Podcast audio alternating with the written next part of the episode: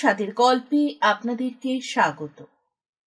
এখন শুনবেন প্রফুল্ল রায়ের লেখা সম্পর্কের দ্বিতীয় পর্ব। শেভ করে স্নান টান সারতে সারতে দশটা বেজে যায়। বাড়ির পোশাক, ঢোলা পাজামা, পাঞ্জাবি পরে তার উপর দামি শাল জড়িয়ে তেতলায় উঠে যান ইন্দ্রনাথ। একতলায় এবং দোতলার মতো তেতলাতেও বিশাল ড্রয়িং রুম তবে সেটাকে বসার ঘর হিসেবে ব্যবহার করা হয়। ওটা আসলে ইন্দ্রনাথের লাইব্রেরি চারিদিকে কাচের আলমারি আর নানা আকারের র্যাকে অজস্র বই জার্নাল ড্রয়িং রুমটার বাঁ দিকে এবং ডান ধার ঘেসে কটা শোয়ার ঘর। সবাই যখন কলকাতায় থাকতো তখন দক্ষিণ দিকের ঘরটায় তিনি এবং সুপ্রভা থাকতেন। দোতলায় থাকতো ছেলে মেয়েরা এখন একাই তিনি এই তেতলায় রাত কাটান। হল ঘরে রয়েছে মেহগিনি কাঠের বিশাল টেবিল। তার দুপাশে নানা রকম রেফারেন্স বইয়ের পাহাড়। তাছাড়া পিন কুশন, স্টেপলার, লেখার কাগজ, পেন স্ট্যান্ড ইত্যাদি। ওখানে বসেই লেখাপড়ার কাজ করেন ইন্দ্রনাথ। টেবিলটার বাঁ দিকে রয়েছে পুরু গদিওয়ালা একটা ডিফান। লিখতে লিখতে বা পড়তে পড়তে ক্লান্তি বোধ করলে ডিফানটার শরীর এলিয়ে দেন। একটা পর্যন্ত লেখালেখির পর একতলার ডাইনিং রুমে গিয়ে লাঞ্চ খেয়ে লাইব্রেরিতে ফিরে আসেন ইন্দ্রনাথ। তিনটে পর্যন্ত বিশ্রামের পর আবার লেখার কাজ শুরু হয়। চলে সাড়ে পাঁচটা ছটা পর্যন্ত। এই সময় দু চারজন রিসার্চ স্কলার তাদের গবেষণার ব্যাপারে তার গাইডেন্সের জন্য আসেন। মাঝে মাঝে আসেন তার বইয়ের প্রকাশক কিংবা কলেজের প্রাক্তন সহকর্মীরা। এদের সঙ্গে কথা বলতে বলতে সাতটা বেজে যায়। তারপর ঘণ্টা দুই শুধুই পড়া। কাটায় কাটায় নটায় নিচে নেমে ডিনার খেয়ে শুয়ে পড়ে। মোটামুটি এই হলো তার প্রতিদিনের রুটিন রবিবারটা লেখাপড়ার কাজ বন্ধ। সেদিন মালিকের সঙ্গে নিয়ে সকাল বিকেল নিচের বাগানে আর ছাদের রুফ গার্ডেনে কাটিয়ে দেন। গাছের যত্ন করাটা তার চিরদিনের প্যাশন আজ স্নান টানের পর লাইব্রেরিতে এসে যথারীতি সোজা পড়ার টেবিলে গিয়ে বসেন ইন্দ্রনাথ এখানেও একটা টেলিফোন আছে। লেখা শুরু করতে যাবেন সেই সময় বংশী একটা বড় প্লেটে ধপধপে ছখানা লুচি, বেগুন ভাজা, আলুর তরকারি, একটা কলা এবং শশা নিয়ে আসে। লেখার টেবিলে বসে ব্রেকফাস্ট করাটা তার ছেলেবেলার অভ্যাস। লাইব্রেরির গা ঘেসে টয়লেট দ্রুত খাওয়া সেরে হাত ধুয়ে টেবিলে ফিরে এসে লেখা শুরু করে ইন্দ্রনাথ দু এক পাতা লিখতে না লিখতেই ফোন বেজে ওঠে। মাঝে মাঝে এই সকালের দিকটায় পুরনো ছাত্র বা বন্ধুরা ফোন করে। ইন্দ্রনাথের মনে হয়েছিল তাদের কেউ হবে। ফোন তুলে হ্যালো বলতেই ওধার থেকে যার কণ্ঠস্বর ভেসে আসে, তার কথা এই মুহূর্তে ভাবেননি একটু চকিত হয়ে বলেন, কি ব্যাপার সুপ্রভা? তোমার তো রবিবার ফোন করার কথা। একটা দরকারে আজই করতে হলো। আর তুমি কি জানো আমি সিডনিতে বড় খুকিদের কাছে এসেছি? জানি। কিছুক্ষণ আগে মেজ খোকা টরেন্টো থেকে ফোন করে বলেছে। শুক্রবারের কথা কিছু জানিয়েছে? হ্যাঁ বলেছে বাড়ি থেকে যেন না বেরোই নিউ ইয়র্ক থেকে ভোরে বড় খোকাও ফোন করে একই কথা বলেছে। যাক দুই ছেলের ফোন তাহলে পেয়ে গেছো। তা পেয়েছি। কিন্তু শুক্রবার কেন আমাকে বাড়িতে আটকে থাকতে হবে সেটা কিছুতেই বলল না। তুমি কিছু জানো? উত্তরটা পুরোপুরি এড়িয়ে গেলেন সুপ্রভা রগরের গলায় বললেন, মাঝখানে মোটে তিনটে দিন, তারপরে সব জানতে পারবে। তুমি তো মুনি ঋষিদের মতো নির্বিকার মানুষ। কৌতূহলটা এ কদিন নিশ্চয়ই চেপে রাখতে পারবে। এখন রহস্য ফাঁস করে দিলে শুক্রবারের মজাটা তেমন জমবে না। এর মধ্যে দেবকুমার মজুমদার বলে কেউ তোমার সঙ্গে দেখা করেছিলেন? না তো, তিনি কে? একজন বিশিষ্ট ভারতীয় নাগরিক। সুপ্রিম কোর্টের জজ ছিলেন, কয়েক বছর আগে রিটায়ার করেছেন। বুঝলাম, কিন্তু আমার সঙ্গে দেখা করবেন কেন? দরকার আছে। কি দরকার? আশা করি খুব শিগগিরই তার সঙ্গে তোমার দেখা হবে। তখনই সব জানতে পারবে। কি আশ্চর্য! চেনা নেই, জানা নেই, এমন একজন আমার কাছে আসবেন কেন? একটা কারণ তো থাকবে। বললামই তো দরকার আছে। অকারণ কেউ কারোর কাছে যায় নাকি? আশ্চর্য ব্যাপার, এত হেয়ালি করার কি আছে? সুপ্রভার হাসির শব্দ ভেসে আসে। তিনি হালকা গলায় বলেন অত রাগারাগি করো না। দেবকুমার বাবু নিজে এসে সব বলবেন। আচ্ছা ছেড়ে দিচ্ছি। ইন্দ্রনাথকে আর কিছু বলার সুযোগ না দিয়ে আচমকা লাইন কেটে দেন সুপ্রভা তারপরও অনেকক্ষণ চুপচাপ বসে থাকেন ইন্দ্রনাথ। আজ ভোর থেকে দুই ছেলে আর তাদের জননী তাকে যেন নাচিয়ে চলেছে। বিক্ষিপ্ত মনটা গুছিয়ে নিয়ে একসময় ফের লিখতে শুরু করেন ইন্দ্রনাথ। এরপর তিনটে দিন রুটিন অনুযায়ী কেটে যায়। লন্ডন থেকে ছোট ছেলে অরুণ ছাড়া অন্য ছেলেমেয়েরা বা সুপ্রভা এর মধ্যে আর ফোন করেননি। অরুণও তার মা এবং দাদাদের মতো শুক্রবারে ইন্দ্রনাথের বাড়িতে থাকার উপর বিশেষ জোর দিয়েছে। কেন থাকবেন তার সদুত্তর পাওয়া যায় সুপ্রভা যে দেবকুমার বাবুর কথা বলেছিলেন, তিনিও দেখা করতে আসেননি। সব মিলিয়ে ব্যাপারটা ইন্দ্রনাথের কাছে রহস্যময় এবং জটিল হয়ে উঠেছে। নিজেকে অবশ্য আগ্রহ শূন্য রাখতে চেষ্টা করেছেন তিনি। কিন্তু শেষ পর্যন্ত তার সম্ভব হয়নি। অজান্তেই ভেতরে ভেতরে কখন যে টেনশন শুরু হয়ে গেছিল টের পাওয়া যায়নি। স্ত্রী আর ছেলেদের ফোন আসার পর ভোরের ভ্রমণ সঙ্গীদের ইন্দ্রনাথ জানিয়ে দিয়েছেন, শুক্রবার ময়দানে যাবেন না। অন্যরা যে যাই করুন, তিনি যে এতকালের অভ্যাস এবং নিয়ম ভঙ্গ করবেন তা যেন কেউ বিশ্বাস করতে পারছিলেন না। বন্ধুরা বারবার জানতে চেয়েছেন কেন সেদিন তিনি বাড়ি থেকে বেরোবেন। তার সঠিক উত্তর ইন্দ্রনাথের জানা নেই। তিনি শুধু বলেছেন খুব জরুরি কাজ আছে। কি কাজ? পরে তোমাদের জানাব। শুক্রবার যথারীতি ভোর সাড়ে চারটের মধ্যে ঘুম ভেঙে গেছে ইন্দ্রনাথের। মুখটুক ধুয়ে গরম পোশাক পরে সোজা উঠে গেছেন ছাদে। দীর্ঘকালের বেড়ানোর অভ্যাসটা যাবে কোথায়? আট হাজার স্কোয়ার ফিটের বিশাল ছাদের এক প্রান্ত থেকে আরেক প্রান্ত পর্যন্ত তিনি লম্বা লম্বা পায়ে হাঁটতে থাকেন। এখনও রোদ ওঠেনি। যেদিকে যতদূর চোখ যায় সব কুয়াশায় ঢাকা। পাঁচ সাতটা বাড়ির পর সেন্ট্রাল অ্যাভিনিউ ওখান দিয়ে কচ্ছির দু একটা গাড়ি কুয়াশার দেওয়াল ফুঁড়ে ফুঁড়ে উধাও হয়ে যাচ্ছে। লোকজন চোখেই পড়ে না। ছাদময় হাঁটাহাঁটি করতে করতে টেনশনটা যেন আজ অনেক বেড়ে গেছে। একসময় প্রকাণ্ড লাল বলের মতো সূর্যটা পূব দিকের ঘন চাপ বাঁধা পুরনো আমলের বাড়িগুলো রোধার থেকে লাভ দিয়ে উঠে আসে। নর্থ ক্যালকাটার এই এলাকাটা বিশেষ বদলায়নি। দু চারটে নতুন স্কাই স্ক্রেপার বাদ দিলে পঞ্চাশ ষাট কি একশো বছর আগে যেমন ছিল, প্রায় সেরকমই আছে। এখানকার রাস্তাঘাট, বাড়ির ডিজাইন মন্দির, দোকানপাট, সবকিছুতেই প্রাচীনত্বের গন্ধ মাখা অলৌকিক কোনো ক্ষমতায় জায়গাটা যেন তার আদ্যিকালের চেহারাটা বজায় রেখেছে। কলকাতার এই অঞ্চলটায় জনসংখ্যার চাপ বোধহয় সবচেয়ে বেশি। এক স্কোয়ার কিলোমিটারে দেড় দু লাখের মতো মানুষ থাকে। এর মধ্যে প্রচুর লোকজন বেরিয়ে পড়েছে। সব দিকেই ঠিক থেকে ভিড়। গাড়িটারিও অজস্র চোখে পড়ছে। হইচই এবং ব্যস্ততায় চারপাশ সরগরম হয়ে উঠতে শুরু করেছে। পুল ওভারের হাতা সরিয়ে ঘড়ি দেখলেন ইন্দ্রনাথ। ছটা বেজে পঞ্চাশ। তার মানে অন্য দিনের তুলনায় কুড়ি মিনিট বেশি হাঁটা হয়েছে। এটাও নিয়মের বাইরে।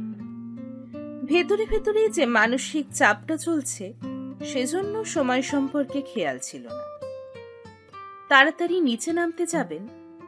হঠাৎ ধাতব আওয়াজে সামনের রাস্তার দিকে তাকান ইন্দ্রনাথ। তখনই চোখে পড়ে দারোয়ান ধানোয়া সিং গেট খুলে দিয়েছে আর দুটো ট্যাক্সি বাড়ির কম্পাউন্ডে ঢুকে বাগানের পাশ দিয়ে একতলার বাইরের দিকের চওড়া চওড়া শ্বেত পাথরের সিঁড়িগুলোর কাছে চলে এসেছে। রীতিমতো অবাকি হন ইন্দ্রনাথ। এই সকালবেলায় কারা আসতে পারে?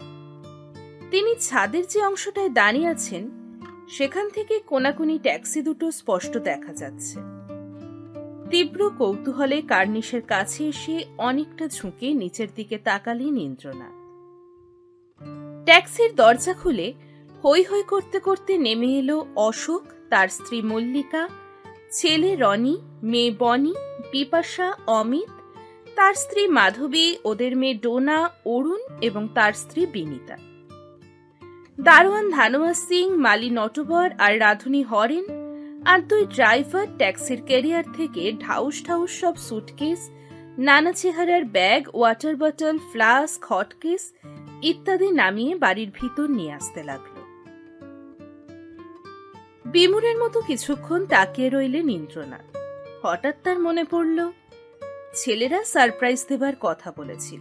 সত্যি সেটা দিতে পেরেছে। ওরা যে আগে থেকে কিছু না জানিয়ে এভাবে আচমকা চলে আসবে, তা ছিল একেবারেই অভাবনীয়। কতকাল পরে নিজের ছেলে মেয়েদের দেখলেন ইন্দ্রনাথ ঠিক মনে পড়ল না। তবে বুকের ভেতরটা এই বয়সেও আশ্চর্য এক আবেগে তোলপার হয়ে যেতে লাগল। চমকটা থিতি এলে ইন্দ্রনাথ যখন ছাদ থেকে দ্রুত নামতে শুরু করেছেন, বংশী একসঙ্গে দু তিনটে করে সিঁড়ি টপকাতে টপকাতে ওপরে উঠে আসতে লাগল।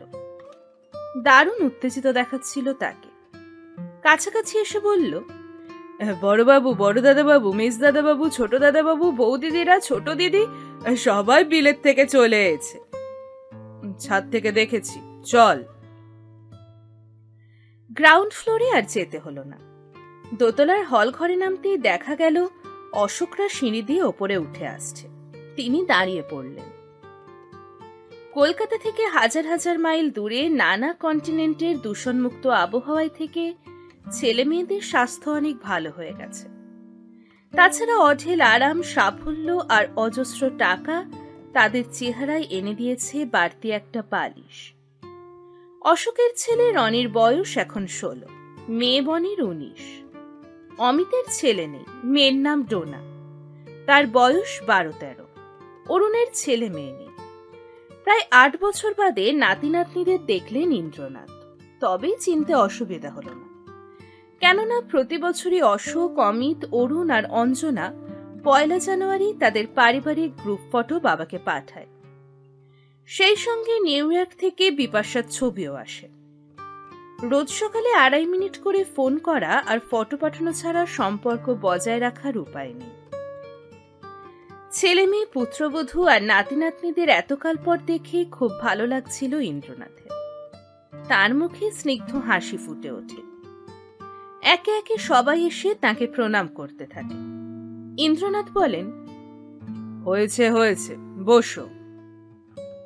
দোতলার হল ঘরেই তাকে ঘিরে সকলে বসে পড়ে। ইন্দ্রনাথ শুনেছেন, ছোট মেয়ে বিপাশা এবং ছেলের বউরা বিদেশে নাকি জিন্স টিন্স পরে। কিন্তু এখন তাদের পরনে শাড়ি এবং কনুই পর্যন্ত হাতলা ব্লাউজ। ইন্দ্রনাথ শার্ট ট্রাউজার পরলেও মনে প্রাণীর ষোলো আনার জায়গায় আঠেরো আনা বাঙালি। তিনি যাতে বিরক্ত বা ক্ষুব্ধ না হন সেজন্য আদ্যপান্ত বাঙালি সাজেই তারা দেশে ফিরেছে। এতে খুশিই হলেন তিনি। দেখা যাচ্ছে, ওরা তার পছন্দ, অপছন্দ, ভালো লাগা, মন্দ লাগার ব্যাপারগুলো মাথায় রেখেছে। অবশ্য নাতি নাতনিরা জিন্স টিন্স পরেই এসেছে। সেটা মোটামুটি মেনেই নিলেন ইন্দ্রনাথ। আজকাল কলকাতাতেই নতুন জেনারেশনের ছেলে মেয়েরা এই পোশাকেই ঘুরে বেড়ায়। আর ওরা তো সেই ছেলেবেলা থেকেই ইউরোপ, আমেরিকায় কাটাচ্ছে। অশোক বলে? বাবা, তোমাকে খুব অবাক করে দিয়েছি, তাই না? তা দিয়েছিস। তোরা যে দল বেঁধে চলে আসবি ভাবতে পারিনি। একটা ব্যাপার পরিষ্কার হচ্ছে না। কি? তোরা কেউ থাকিস লন্ডনে, কেউ নিউ ইয়র্কে কেউ টরেন্টোয়, একসঙ্গে কলকাতা এলি কি করে? অশোকের স্ত্রী মল্লিকা জানায় তারা ফোন করে ঠিক করেছিল কাল এক এক জায়গা থেকে নানা এয়ারলাইন্সের প্লেনে দিল্লিতে এসে পৌঁছাবে। সেখান থেকে ডোমেস্টিক ফ্লাইট ধরে কলকাতায় আসবে। ইন্দ্রনাথ একটু হাসেন, বলেন, ও আচ্ছা কিন্তু মেজো ছেলে অমিত এবার বলে ওঠে, তুমি নিশ্চয়ই বলবে, এত ভোরে দিল্লির কোনো ফ্লাইট তো কলকাতায় আসে না? হুম, আমরা কাল ইভিনিং ফ্লাইটের টিকিট কেটেছিলাম। কিন্তু প্লেন ছাড়তে পাঁচ ঘণ্টা লেট করল। মাঝরাতে কলকাতায় পৌঁছে বাড়ি আসতে সাহস হলো না। শুনেছি সিটিতে আসার রাস্তা নাকি রাতে খুব সেফ নয়। তাই এয়ারপোর্ট হোটেলে কয়েক ঘণ্টা কাটিয়ে সকাল হতেই ট্যাক্সি নিয়ে চলে এলাম। আচ্ছা। এতক্ষণে বোঝা গেল। এই সময় ছোট ছেলে অরুণ বলে বাবা সিডনি থেকে মা কি এর ভিতর তোমাকে ফোন করেছে? হ্যাঁ করেছে। দাঁড়া আগে তোদের থাকার আর ব্রেকফাস্টের ব্যবস্থা করি। বলে বংশী, হরেন, নরহরি আর ভোলাকে ডাকলেন ইন্দ্রনাথ। বংশীর মতো হরেন, নরহরি আর ভোলাও এবাড়ির কাজের লোক। ভোলা ইন্দ্রনাথের নানা রকম ফাই ফরমাস খাটে। তাছাড়া তার প্রিয় অ্যাম্বাসাডার গাড়িটাও চালায়। হরেন রাঁধুনি, রান্নাঘরের দায়িত্ব তার। অশোকদের মালপত্র খানিক আগে ট্যাক্সি থেকে নামিয়ে এনে দোতলার এই হল ঘরের একধারে জড়ো করে রেখে তারা অপেক্ষা করছিল। ওরা কাছে এলে ইন্দ্রনাথ হলের চারদিকের বেডরুমগুলো দেখিয়ে নরহরি আর বংশীকে বললেন, তাড়াতাড়ি হাত চালিয়ে ঘরগুলো আগে পরিষ্কার করে দে।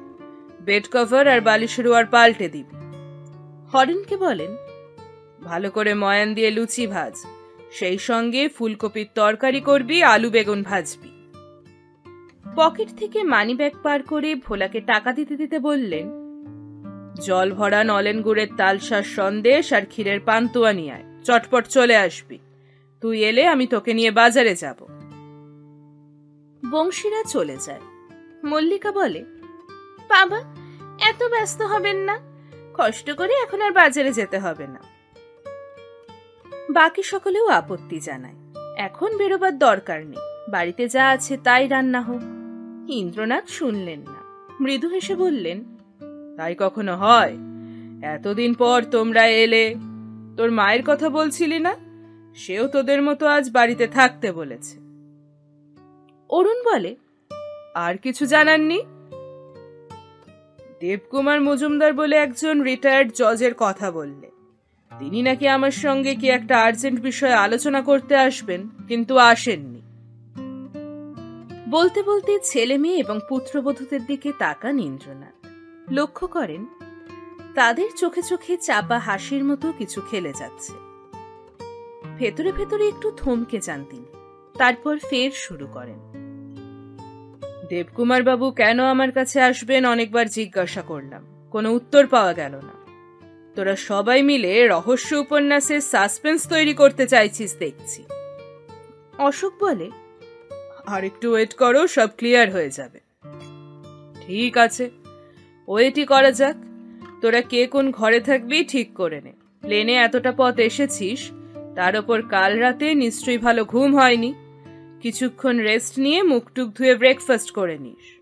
নাতি নাতনিদের উদ্দেশ্যে বললেন, দাদা ভাই, দিদি ভাইরা, তোমাদের সঙ্গে পরে ভালো করে আড্ডা দেওয়া যাবে? ওদের কথাবার্তার ভেতর ভোলা সন্দেশ টন্দেশ নিয়ে ফিরে এলো। ইন্দ্রনাথ তক্ষুনি তাকে নিয়ে বেরিয়ে পড়লেন। বাজার করার কোনো কালেই অভ্যাস নেই ইন্দ্রনাথের। ওটা বংশী বা নরহরি করে থাকে। কিন্তু আজকের দিনটা একেবারেই আলাদা। এতদিন পর ছেলেমেয়েরা এসেছে। ভিতরে ভিতরে তীব্র আবেগ তাকে যেন তোলপাড় করে ফেলছিল। তিন চারটে বাজার ঘুরে পাকা রুই, গলদা চিংড়ি, বড় বড় চকচকে পাবদা, পেটলাল কই, মুরগির মাংস প্রচুর শীতের আনাজ আর ফল কিনলেন ইন্দ্রনাথ। ভোলা সন্দেশ আর ক্ষীরের পান্তোয়া এনেছিল। তিনি নামকরা দোকান ঘুরে আরও কিছু মিষ্টি নিলেন। রাবড়ি, লাল দই আর স্পঞ্জ রসগোল্লা। ঘণ্টা তিনেক বাদে বাড়ি ফিরে আরেকবার চমক লাগে ইন্দ্রনাথের। গাড়ি থেকে নেমে ভোলাকে মাছ মিষ্টি টিষ্টি নামিয়ে আনতে বলে একতলায় আসতেই ওপর থেকে তুমুল হইচই আর হাসির আওয়াজ ভেসে আসে। অনেকে মিলে একসঙ্গে কথা বলছে। ফলে তার একটি বর্ণও বোঝা যাচ্ছে না। দ্রুত সিঁড়ি ভেঙে দোতলার হল ঘরে এসে থমকে দাঁড়িয়ে গেলেন ইন্দ্রনাথ। ডাইনিং টেবিলে অশোক অমিতদের ভিতর বসে আছেন সুপ্রভা বড় মেয়ে অঞ্জনা, তার স্বামী শুভময় আর ওদের মেয়ে রিকি। সবার সামনে প্লেটে প্লেটে লুচি তরকারি মিষ্টি। একটু দূরে কিচেনের কাছে হরেন বংশী আর নরহরিকেও দেখা গেল। যদি কারোর কিছু দরকার হয়, সেজন্য ওরা অপেক্ষা করছে। আজ সকাল থেকে একের পর এক চমকে ইন্দ্রনাথ অহতচকিত। অশোক অমিতদের পর অস্ট্রেলিয়া থেকে সুপ্রভারা যে এসে পড়বেন, এতটা তিনি ভাবতে পারেননি। ইন্দ্রনাথকে দেখে হই হুল্লোড় থেমে গিয়েছিল। তার দিকে তাকিয়ে সবাই ঠোঁট টিপে হাসছে। সুপ্রভা বললেন, কে হলো? ওখানেই দাঁড়িয়ে থাকবে নাকি, এসো। সকালে অমিতদের দেখে অবাক যেমন হয়েছিলেন, তেমনি খুশিও। সুপ্রভারা আশায় আনন্দটা হঠাৎ বহুগুণ বেড়ে যায়। ধীরে ধীরে তার মুখে স্নিগ্ধ হাসি ফুটে বেরোয়। পায়ে পায়ে ইন্দ্রনাথ ডাইনিং টেবিলের কাছে এসে একটা চেয়ার টেনে বসে পড়েন। সুপ্রভা ভুরু সামান্য পুঁচকে সকৌতুকে বলেন ফ্যামিলির রিইউনিয়নটা এভাবে হবে নিশ্চয়ই চিন্তা করতে পারোনি? ইন্দ্রনাথ স্ত্রীকে লক্ষ্য করছিলেন। সুপ্রভার বয়স একষট্টি। এই বয়সেও যথেষ্ট সুন্দর। চুলের বেশিরভাগটাই কাঁচা। ফাঁকে ফাঁকে অল্প কিছু রূপর তার। ত্বকের মসৃণতা এখনও নষ্ট হয়ে যায়নি। দাঁতগুলো সবই অটুট। ইউরোপ আমেরিকার স্বাস্থ্যকর পরিবেশে থেকে ছেলে মেয়েদের মতো তার চেহারাতেও চকমকে পালিশ পড়েছে। যে আমলে মেয়েরা ইউনিভার্সিটিতে কমই যেত, সুপ্রভা সেই সময় রেমে খুবই আমোদে হাসি খুশি রঙ্গপ্রিয়। সারাক্ষণ গোমরা মুখে থেকে অন্যের রক্তচাপ বাড়িয়ে জীবন কাটাতে একেবারেই পছন্দ করেন না। ইন্দ্রনাথ হেসে হেসে বলেন, তোমরা সবাই যে চারদিক থেকে চলে আসবে ভাবিনি। বড় খুকিদের নিয়ে কখন এলে? তুমি বাজারে বেরিয়ে যাবার পর। শুনলাম বড় খোকারা কাল দিল্লি থেকে মাঝরাতে কলকাতায় পৌঁছে এয়ারপোর্টে ছিল। আজ সকালে বাড়ি ফিরেছে। আমাদেরও তো কষ্ট করতে হয়নি। ভোরবেলা বোম্বে এসেছি সেখান থেকে কানেক্টিং ফ্লাইট ধরে কলকাতায়। বাড়ি এসে স্নান টান সেরে ব্রেকফাস্ট করতে বসে গেলাম। একটা ব্যাপার বুঝতে পারছি না। কি?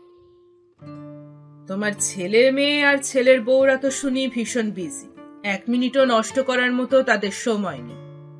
কাজকর্ম ফেলে চার কন্টিনেন্ট থেকে হঠাৎ যে তারা উড়ে এলো। ইন্দ্রনাথের কথাগুলোর মধ্যে সূক্ষ্ম একটা খোঁচা ছিল। সাত আট বছর আগে সেই যে অশোকরা বিদেশে চলে গিয়েছিল, তারপরে সে বাবাকে দেখে যাবার সময় পায়নি। এতই নাকি তাদের ব্যস্ততা। এজন্য যথেষ্ট ক্ষোভ জমা হয়েছিল ইন্দ্রনাথের সেটা যে সুপ্রভা বুঝতে পারেননি তা নয়। তবে এই নিয়ে আবহাওয়া ভারী হয়ে উঠুক সেটা তিনি চান না। হালকা গলায় বললেন কারণ একটা নিশ্চয়ই আছে? কি সেটা? এখন নয় পরে বলব। হাজার হাজার মাইল ফ্লাই করে আমরা সবাই ভীষণ টায়ার্ড জেটল্যাগ কাটাবার জন্য কিছুক্ষণ ঘুমানো দরকার। ছেলে মেয়ে নাতি নাতনি জামাই এবং পুত্রবধূরা আসায় ইন্দ্রনাথের খুবই ভালো লাগছিল। কিন্তু স্ত্রীকে দেখার পর বুকের ভেতর অন্য ধরনের একটা গাঢ় আবেগ তৈরি হচ্ছিল, সেই যুবা বয়সের মতো। একষট্টি বছরের সুপ্রভা এখনও তার ঝিমিয়ে আসা রক্তে আলোড়ন তোলার ক্ষমতা রাখেন। তাকে আলাদাভাবে একটু পাওয়ার ইচ্ছে হচ্ছিল তার। কিন্তু যিনি শারীরিক ক্লান্তির জন্য ঘুমোতে চাইছেন তাকে সে কথা বলা যায় বিশেষ করে ছেলে মেয়েদের সামনে। বললেন ঠিক আছে। তবে তোমাদের যদি ঘুম ভাঙতে দেরি হয় আমি কিন্তু দুপুরের খাওয়া সেরে নেব। স্বামীর প্রতিদিনের রুটিনটা একেবারে ভুলে যাননি সুপ্রভা ইন্দ্রনাথের চলাফেরা খাওয়া পড়াশোনা প্রাতভ্রমণ বিশ্রাম ঘুম সমস্ত কিছুই ঘড়ির কাটায় বাঁধা। নিয়মানুবর্তিতায় এতটুকু হেরফের হবার উপায় নেই। ব্যস্তভাবে বললেন হ্যাঁ হ্যাঁ তুমি খেয়ে নিও। ছেলেমেয়েরাও সায় দিয়ে বলল, আমাদের জন্য তোমাকে ওয়েট করতে হবে না, বাবা। ইন্দ্রনাথ এবার অঞ্জনা আর শুভময়কে বললেন, তোমাদের সঙ্গে আপাতত কোনো কথা হলো না, পরে গল্প করা যাবে। ওদের মেয়ে রিখি আর অশোকের মেয়ে বনিকে বললেন, ম্যাডাম নতুন বছরে তোমাদের মা তোমাদের যে ছবি পাঠিয়েছিল, তা দেখে বোঝাই যায় না এত বড় হয়ে উঠেছ। You have gone into beautiful young ladies তোমাদের যে আমার স্পেশাল কিছু কথা বলার আছে। রিখি আর বনির পরনে জিন্স আর ঢলা শার্ট চুল ছেলেদের মতো করে ছাঁটা, গায়ের রং টকটকে ফর্সা। চোখের মনি একজনের নীলাভ আরেকজনের বাদামে। হঠাৎ দেখলে ওদের অভারতীয়ই মনে হয়। সুন্দর বিদেশে থেকে থেকে ওদের চেহারা থেকে বাঙালিয়ত্বের আদলটা প্রায় মুছেই গেছে। পরিবেশের গুণ বা দোষ, ইংরেজি অ্যাকসেন্টে ভেঙে ভেঙে ওরা বলে, কি কথা, দাদু? বোঝা যাচ্ছিল, বাংলা বলার বিশেষ অভ্যাস নেই নাতনিদের। হয়তো বাড়িতে মা বাবার সঙ্গে একটু আধটু বলে থাকে।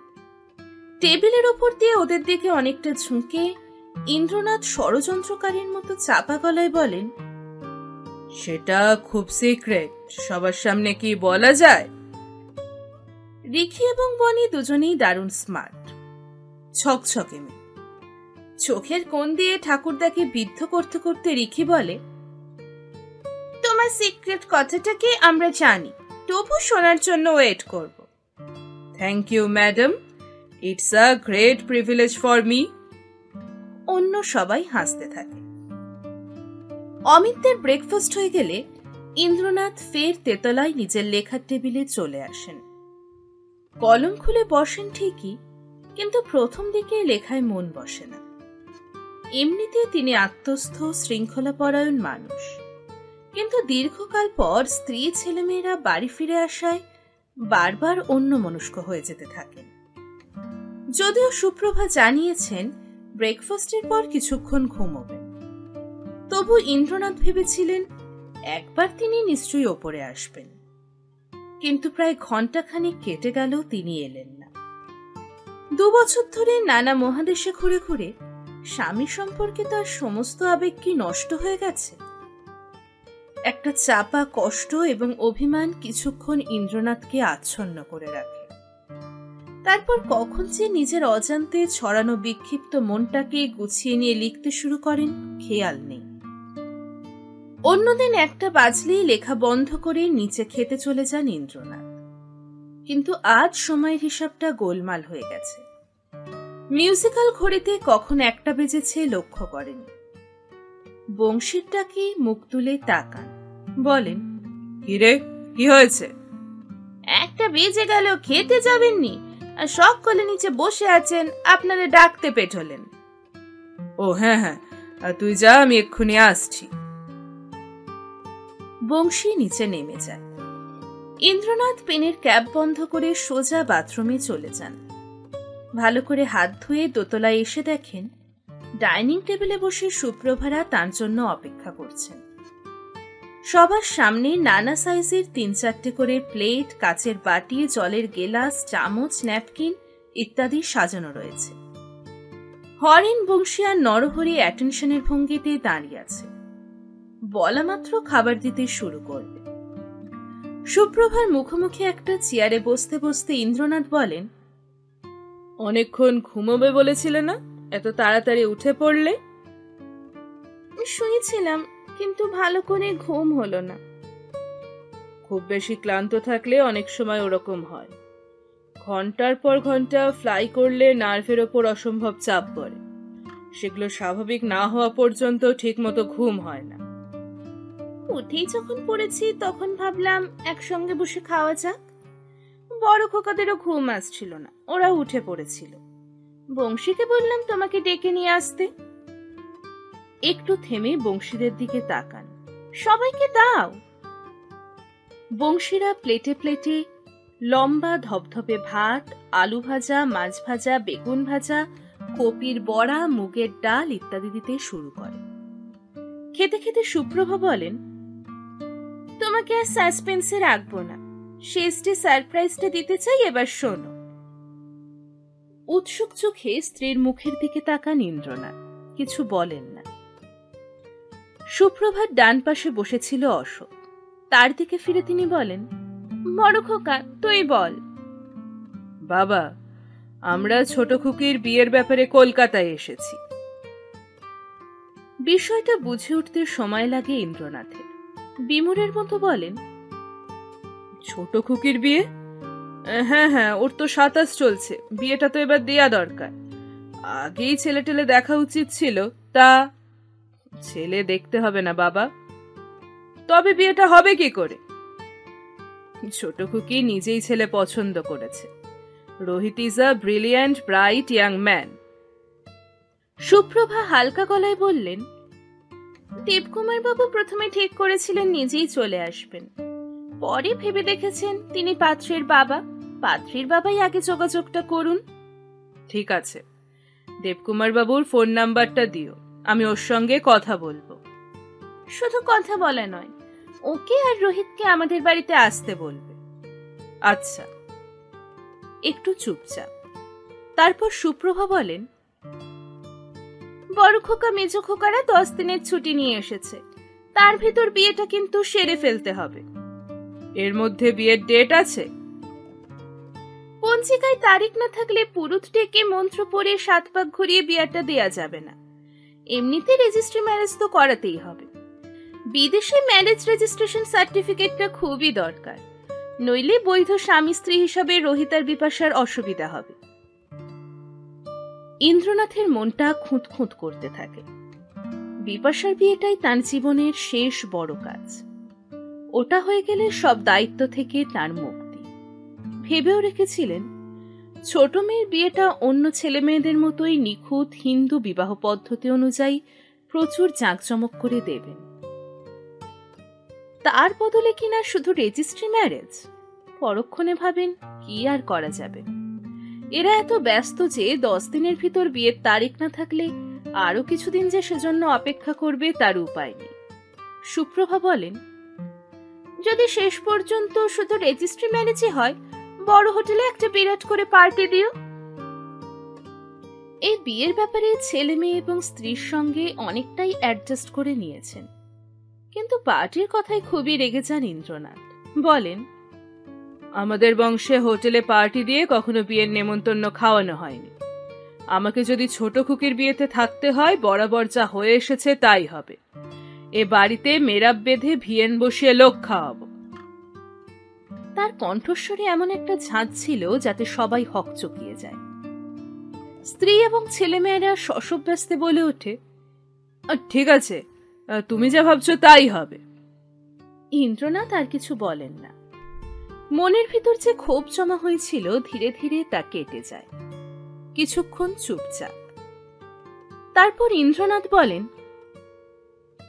ছোট খুকির বিয়ের জন্য তোমরা এসেছ, সেটা একরকম ভালোই হয়েছে। নইলে এ জীবনে আর হয়তো দেখাই হতো না। হে তুমি কি বলছো বাবা? আমরা প্রায় ভাবে কলকাতায় আসব কিন্তু এত কাজের চাপ যে। ওসব কথা থাক। তোমাদের সঙ্গে খুব জরুরি কিছু আলোচনা আছে। সেজন্য সবার একসঙ্গে বসা দরকার। ভেবেছিলাম দু এক সপ্তাহের ভিতর ফোনে জানিয়ে দেব তার আগেই তোমরা এলে। ছেলেমেয়েরা চিরদিন লক্ষ্য করেছে গুরুত্বপূর্ণ কোনো বিষয়ে কথা বলার সময় ইন্দ্রনাথ তাদের তুমি করে বলেন। তারা উৎসুক চোখে তার দিকে তাকায়। অশোক জিজ্ঞেস করে, কি বিষয়ে আলোচনা বাবা? তোমরা সবে এসেছ। দেবকুমার বাবুর সঙ্গে কথা বলে ছোট খুকির বিয়ের ডেট ঠিক করে তারপর বসা যাবে। আচ্ছা। নাতি নাতনিদের উদ্দেশ্যে এবার ইন্দ্রনাথ বলেন, তোমাদের সঙ্গে কোনো কথাই হচ্ছে না। বিকেল বেলাটা এক্সক্লুসিভলি তোমাদের সঙ্গে কাটাবো। ওকে বনি রেখিরা একসঙ্গে বলে, ওকে, দাদু।